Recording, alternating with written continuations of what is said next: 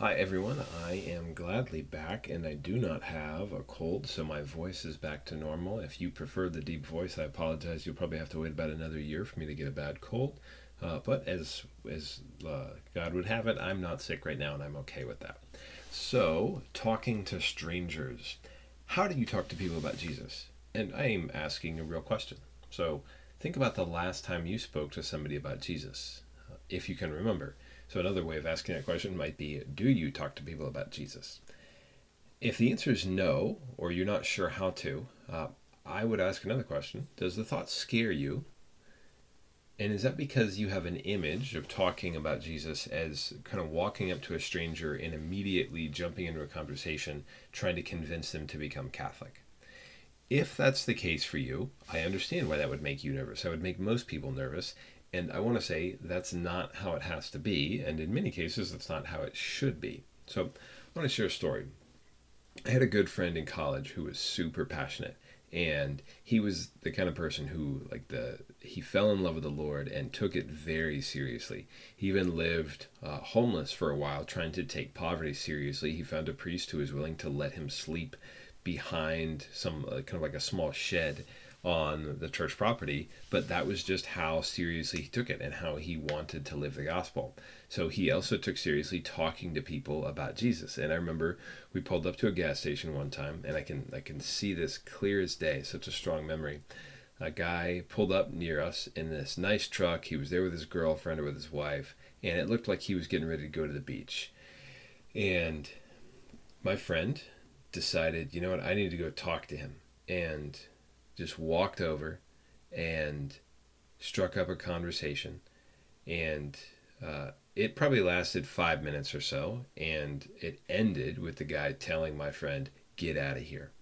Which is not how you would want that conversation to end. Now, it doesn't mean my friend was doing this the wrong way. It only means that it didn't end the way we, we would have wanted it to. So it could have been that this person he was speaking to, the person my friend was speaking to, uh, was hard hearted or he was hurt in some way and wasn't interested in Jesus or wasn't interested in the church. Or it could be that my friend just didn't take the right approach. Now, my guess is most of us don't go about doing that because we kind of intuitively understand that when you walk up to a stranger and begin talking to them about something so personal as re- belief in God, then it's challenging. And we don't actually have strong belief that, that the Lord is going to convert them through that conversation. We recognize that there needs to be more trust and there needs to be more of a relationship there. So we typically would build a relationship with someone first, or we talk about Jesus with people we already know and we already have that relationship with. So the question then is how do we talk about Jesus? And when do we talk about Jesus? And uh, I think we just turn to Scripture because Scripture gives us an example for this. Jesus, of course, we, we can look to him and see how, how did he talk about himself, and then how did his followers talk about him. So we know that Jesus did two things. And St. Paul actually did the same two things because Paul learned from Jesus what to do and did it perfectly. He spoke to crowds, he spoke to large groups. That's something like the Sermon on the Mount. That's when he was uh, speaking in synagogues. It's when large groups were gathering, the, um, the feeding of the, the many with the multiplication of the, of the loaves and fishes and then he developed real relationships with people. And when there was a sense of trust he called them deeper. He called them to more. So i think we do the same thing. So the our bread and butter in most cases unless we have access to these places where people just naturally congregate looking for conversation and looking to talk more our bread and butter is going to be building relationships with people. And I'd like to challenge you and me at the same time. Is there space in your life for meeting new people and making friends with people who aren't already in your circle? And I say that, I, I want to put that out there as a challenge because if we're not living that way, then are we really interested in, in living Christianity as Jesus has called us to, or as we see it in the gospel? And not that we we have to move around all the time and not that we can't maintain friendships with a close group of people who support us in our faith and, and are important to us but why would we not want to introduce new people to Jesus. And we can only do that if we meet new people. Like if everybody in our circle is already Catholic or everybody has already heard about Jesus and said, no, not for me, then the only way we can share the gospel with people is if we go out and meet new people. And I think this is challenging for our American way of life because we like our, I think I want to say we like our privacy and we know that other people like their privacy. And so we don't like the idea of, um, especially as adults, taking the steps, like being, investing the time with people, opening our homes to them, or going out to them and, and participating in the cultures where where they're already active. Because we just like comfort. We like the, the comfort of our habits, of our routines, of our groups already. And uh, one easy way to get around this would be think of some of those hobbies you've been interested in picking up and go after those. So, uh, maybe you've been interested in watercolor and there's a watercolor class you could go to. That's going to give you an opportunity to be around people you have never been around. And if the opportunity presents itself, to love your neighbor. And when I say that, I mean not to like, we don't start friendships with people for uh, hidden motives to say, okay, well, I really only want to befriend you so I can talk to you about Jesus. No, we genuinely love people. We just love our neighbor, and it's in loving our neighbor that we that we have natural opportunities, spontaneous opportunities to talk about Jesus. So, if we have not made new friends recently, if we haven't developed or nurtured new friendships recently, I think that's holding us back from fulfilling the last command of Jesus to go out there and tell people about Him, and that's probably a a part of American culture that frankly needs to be evangelized better. It just needs to to change because otherwise the church is not going to grow. People aren't going to hear about Jesus. So that's a that might be an uncomfortable one, but that never bothered Jesus from from saying the things that he thought were important. So I, sh- I shouldn't let it bother me either.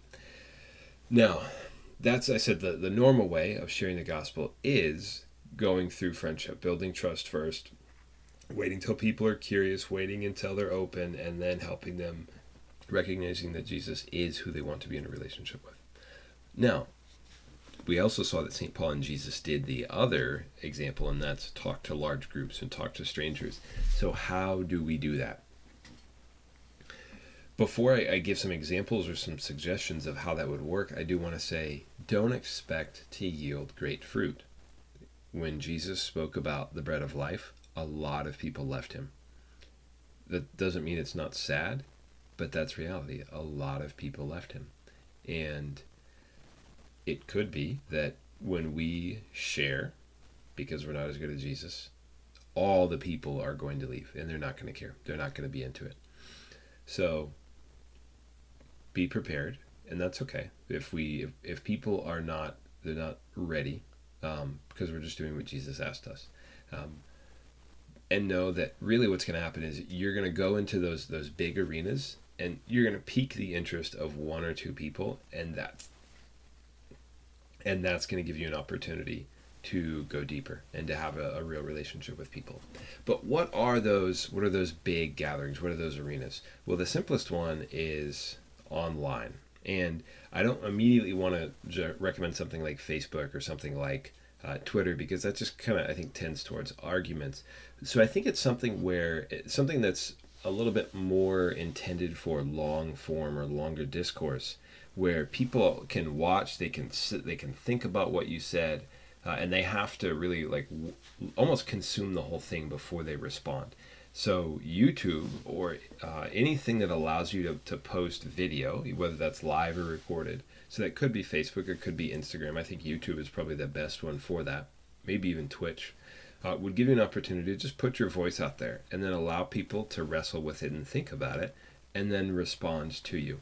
And I have had success, and when I success, I mean like I have attracted people into more in-depth conversations with me. I have had success doing that on some of the social media platforms, uh, and the I think the the best example we have is when St. Paul went to Athens. He went somewhere where people were used to conversation. So uh, this was the, a big marketplace, and it was just par for the course for people to talk about new ideas, interesting things, and he took advantage of that. So what are actually I'll, I'll back up a little bit. So from that conversation, people ridiculed him. A big surprise. It's exactly what they would do to us in most of these public spheres. But there were some people who were interested and had an ongoing relationship with him. And that led to conversions. And so we can have the same hope that when we go into these big arenas, that will lead to conversions as well. So, what are some of the areas like this today? Well, in person, which I know everybody would probably love to do more than online, or at least I would.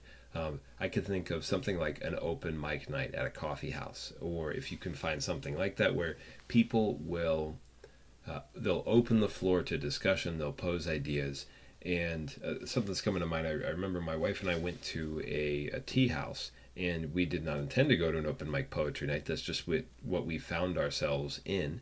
And this was an opportunity for real conversation with about 20 people we'd never met before. And uh, we ended up leaving because we had other plans, but that could have been an opportunity just for us to offer from a Catholic perspective our take on things. And that would be a great option. Another one would be, of course, uh, in person.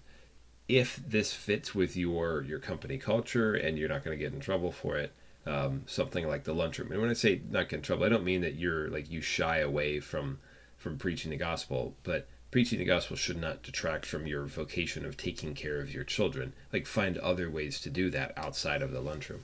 Uh, but if there's if there's an opportunity, maybe you guys go out to lunch or something, and uh, it comes up as a topic, and you can share something there in a non-obtrusive way. I mean, don't talk for 15 minutes when when 15 seconds will do. And then of course all sorts of things online. So you could go on on reddit. You could go to any number of different forums and discussion boards. There are millions of them out there. And yeah i mean millions. There's every topic under the sun has a discussion board and those discussion boards will frequently have a, a, a section that's just general. I think they're usually called gat g-a-t general anything topics. And uh, that works. People will get interested and that could be an opportunity to develop a deeper relationship. And then, of course, you have all your, your traditional social media platforms where there might be uh, pages or groups or large discussions that you can enter into and offer something thoughtful and something that is authentically witnessing to the gospel of Jesus. So keep that in mind also. When we preach, when we witness, we're not talking about politics, we're not talking about our opinion, we're not talking about our view. We're talking about Jesus Christ and how he came to right our wrongs, to fix the effect of sin, so that we could be reunited with the Father and receive and experience His love, and then go share that with other people. That's the gospel. There's all sorts of other things that are interesting to us, but we have to make sure that we don't mingle and mix our interests with the gospel because it could be that something we're interested in that is not part of the faith could be a turnoff to somebody. And we need to be willing to subordinate the things that are that are really important to us if that's going to hinder somebody else from following Jesus. So I think of that passage from St. Paul when he spoke about how he could even eat meat that was sacrificed to idols. Imagine that if you had neighbors who were actual pagans and believed in, in pagan deities and they sacrificed a goat to those deities and then they offered you a piece of that meat. How would you be comfortable eating that? And then Paul goes on to say, but if me eating that meat causes somebody else to sin, then I'm not going to do it because that is it, their faith, their love of God is more important than me enjoying that meat. Not a big deal. And I think we should take a similar approach to evangelization and sharing the gospel. We might approach somebody who has different political beliefs than we do, and we might think, well, wow, I really need to get them to to accept this pro-life position, or I really need to get them to understand the church's teaching on contraception remember, we have the grace of the Holy Spirit to allow us to live the moral life. And they might not yet have that. And they might think it's impossible. And for them to do that without God's grace, it is impossible. So the goal is not to get them to see the moral veracity of our position, even though that's a good thing. The goal is to get them to accept Jesus Christ and to eventually become Catholic. And then the grace to live in perfect charity, perfect goodness will come after that. So, a uh, little recap here. Should we just walk up to strangers and, and start talking to people about Jesus? Probably not at the gas station because people are there for like four minutes. But if you have an opportunity to talk to a larger group of people who are expecting conversation, then yeah, that might work. Uh, but a much better way, and, and this is going to flow from those larger conversations, is to develop real relationships with people and to make space in our lives for those relationships. So that one-on-one approach, especially if you don't have great people skills, that be that might be a little bit like using a sledgehammer when you should use a scalpel. So again, let's not forget the thresholds of discipleship. Those are uh, first people need to trust and then they will be curious and then they will be open and then they'll start to seek and then they'll become a disciple so as long as we respect that process for people then we have uh, a greater chance of sharing the goodness of god with them and of them falling in love with the same jesus that we know and love. So thanks so much for listening. If you have not subscribed to the podcast i highly recommend you do so. And if you are looking for a great book to get you started in evangelization then I would also recommend the book that Justin and I wrote, Go Make Disciples by Justin Reyes and Dan Boyd. That's Justin R E Y E S, Reyes, and Dan Boyd, B O Y D. And that is available on Amazon. For summer, it is on sale for $9.99. So go over there and take a look. So thanks so much. God bless you all, and have a wonderful week wherever and whenever you are.